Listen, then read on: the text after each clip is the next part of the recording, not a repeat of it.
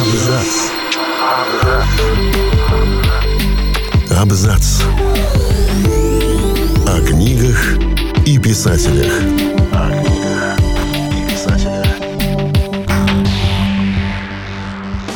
Всем привет, я Олег Булдаков, и сегодня я расскажу о пяти важных классических книгах в жанре фэнтези. Сегодня мы поговорим об эльфийских мифах, магии, драконах, интерпретации христианства и масштабных фэнтезийных вселенных. Даже если вы никогда не слышали о «Властелине колец» оксфордского профессора лингвистики Джона Рональда Руэлла Толкина, то наверняка сталкивались с его последствиями. Эта грандиозная, без шуток, книга оказала влияние на фэнтези, кино, настольные компьютерные игры, а также на целые поколения читателей – Благодаря Толкину с 1960-х годов и по наши дни молодые и не очень люди надевают плащи и доспехи, меняют свои имена на несуществующие и разыгрывают историю Средиземья в лицах. Однако началось все не с писательства, а с конструирования языков, которым Толкин увлекался еще со школы. Собственные языки он придумывал, опираясь на действующие и устаревшие. Одно время он даже писал поэмы на эльфийском – но в какой-то момент, уже будучи профессором, специализировавшимся на древнеисландском и древнеанглийском, он задумался о том, как может выглядеть мир, где говорят на этих наречиях. Так появился «Сильмариллион» — сборник сказаний, повествующих о сотворении целой вселенной.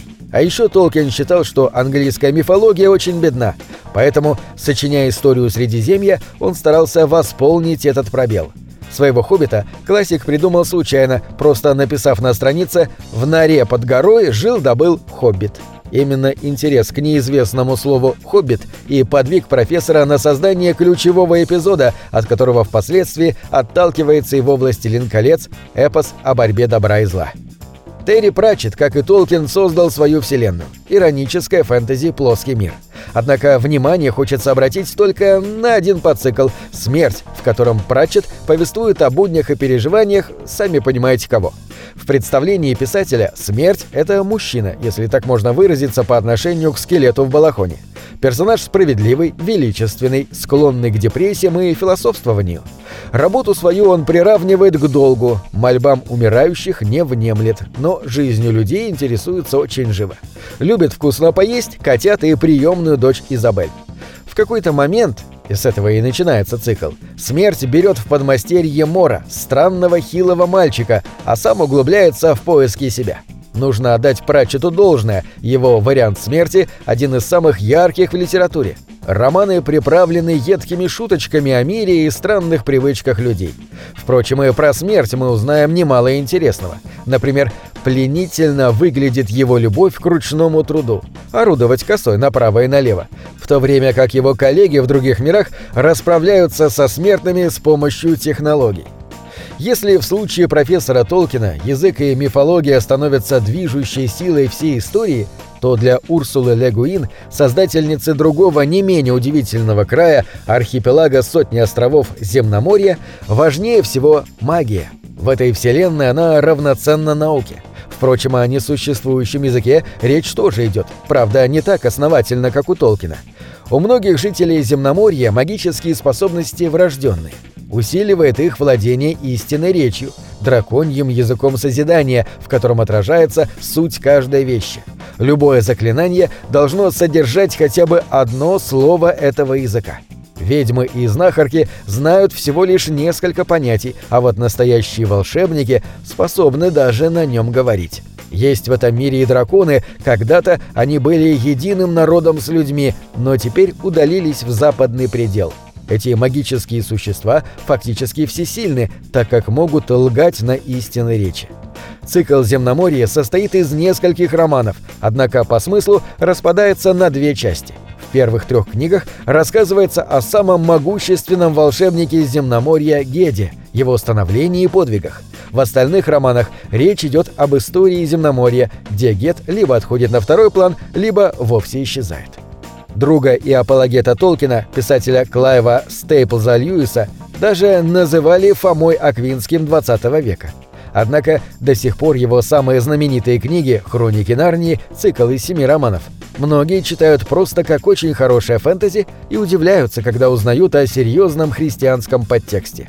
Однако Льюис, проживший тяжелую жизнь, он рано потерял мать и утратил веру, а потом от рака умерла его жена. Долгое время шел к сознательному христианству. Он изучил мифологию, литературу, философию и, кстати, сделался профессором. К своим писаниям он относился несерьезно до тех пор, пока не почувствовал, что по-настоящему уверовал. Тогда он использовал свои литературные труды для проповеди. В Нарнию Льюис вложил почти все, что любил, о чем размышлял и чем увлекался. Даже детскую травму проработал в хрониках – это история Дигори, который отправляется по поручению льва за яблоком жизни и по наущению ведьмы хочет отдать плод умирающей матери. Но в какой-то момент мальчик, а заодно и Льюис, осознает, что использовать яблоко в личных целях невозможно. От Бога нельзя требовать конкретного результата. «Хроники Амбара», цикл из десяти романов американского фантаста Роджера Желязны, сегодня выглядит отчасти наивным, отчасти устаревшим, в основном из-за провисающих описаний и несколько шаблонных героев. Но до сих пор находит поклонников, потому что Желязны удалось создать целую философию. Амбар или янтарь – истинный мир красоты и порядка, где технологии соседствуют с возрожденческой этикой – Амбар противопоставляется дворам хаоса или теням, второстепенным множественным мирам-отражениям вроде нашего. Магия в Амбере ненавязчивая, даже бытовая.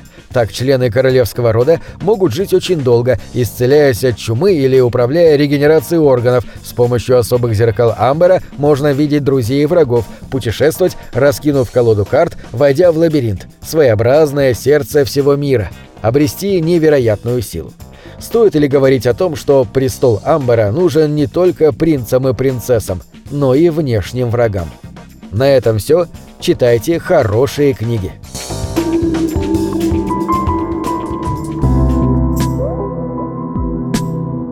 Книги — это двери, что выводят тебя из четырех стен.